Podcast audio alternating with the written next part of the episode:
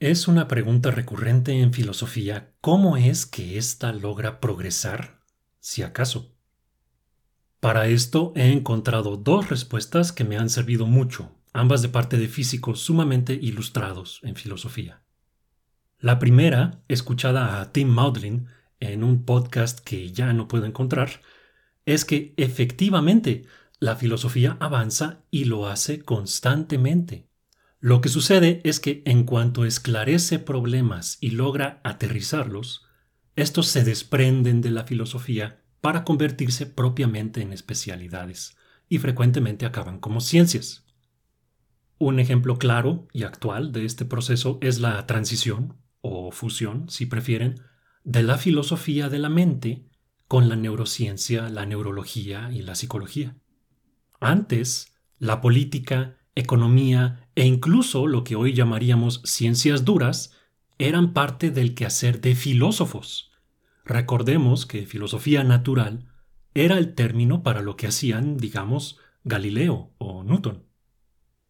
La segunda respuesta proviene de Sean Carroll en un podcast reciente en oposición al filósofo Philip Goff, debatiendo sobre panpsiquismo. Me desviaría mucho en explicar el tema, pero el punto que quiero rescatar es que, como dice Carroll ahí, la ciencia no solamente hace preguntas, sino que las contesta y procede con lo que sigue, o, incluso, las descarta como mal planteadas o irrelevantes. Ocasionalmente también las puede revisitar si las descartó indebidamente.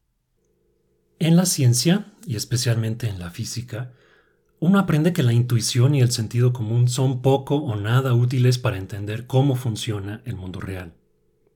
En el mejor de los casos, uno tiene que reentrenar su intuición o, con mucha frecuencia, hacerla a un lado por completo y ver qué dicen los cálculos y la evidencia. Mucho de lo que intuimos del mundo está mal, o, como decimos en la física, ni siquiera está mal. Lo anterior me hace pensar que algunos problemas filosóficos clásicos, como el problema de qué define la identidad de una persona, llevan miles de años debatiéndose porque no se pueden traducir a términos coherentes que se puedan ligar a la realidad. No es que sean problemas irresolubles, es que ni siquiera son problemas. Esta es la observación de Wittgenstein, al menos en su etapa temprana. Lectores de este sitio verán que escribo y leo mucho sobre temas de política y democracia, para ser un físico dedicado al software al menos.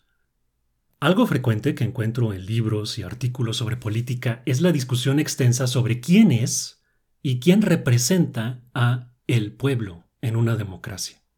A veces el término se da por entendido, mientras que otras veces se dedican capítulos enteros a definir y debatir qué es, quién cuenta como parte de él y quién lo representa. Por razonamiento como el expuesto aquí arriba, he llegado a la conclusión algo tacheriana de que el pueblo no existe. Súbditos es un término fácil de definir y comprender, sin necesidad de filosofía política o de la que sea. Ciudadanos requiere algo más de espacio, pero también es claro. Pueblo es un punto medio que, dependiendo del contexto, puede referirse a una u otra cosa o a ninguna. Es un recurso retórico que usan los populistas para evitar los otros dos términos, porque estos no les convienen.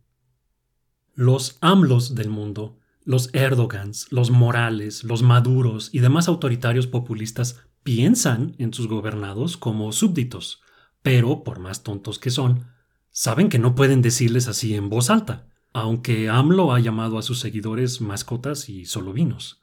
Saben que en una democracia son, legal o aspiracionalmente al menos, ciudadanos. Pero eso implica que tienen obligaciones, derechos y, crucialmente, igualdad legal ante el gobernante. Y eso no lo pueden permitir. Pueblo es un término cómodo, lo suficientemente ambiguo para que los populistas no tengan que preocuparse por delatarse o exponerse retóricamente. Esto no quiere decir que lo hagan a propósito.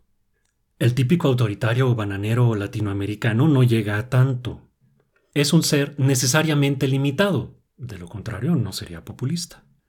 Usar el vocablo pueblo es el camino de menor resistencia, cosa que la gente menos competente toma por naturaleza. Incluso tiene menos sílabas que los otros.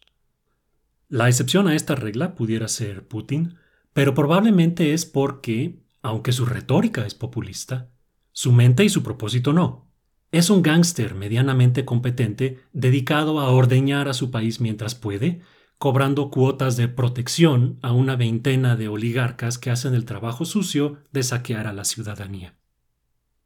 El avance de la vida democrática, como el de la filosofía, depende de que podamos liberarnos de conceptos huecos y supersticiosos que nos desvían de las preguntas bien planteadas que sí deberían estarnos preocupando, y que pudieran desecharse por incoherentes, sugerir una línea de investigación bien definida o, incluso, tener respuestas decisivas y contundentes. Yendo al grano. ¿Queremos ser súbditos o ciudadanos?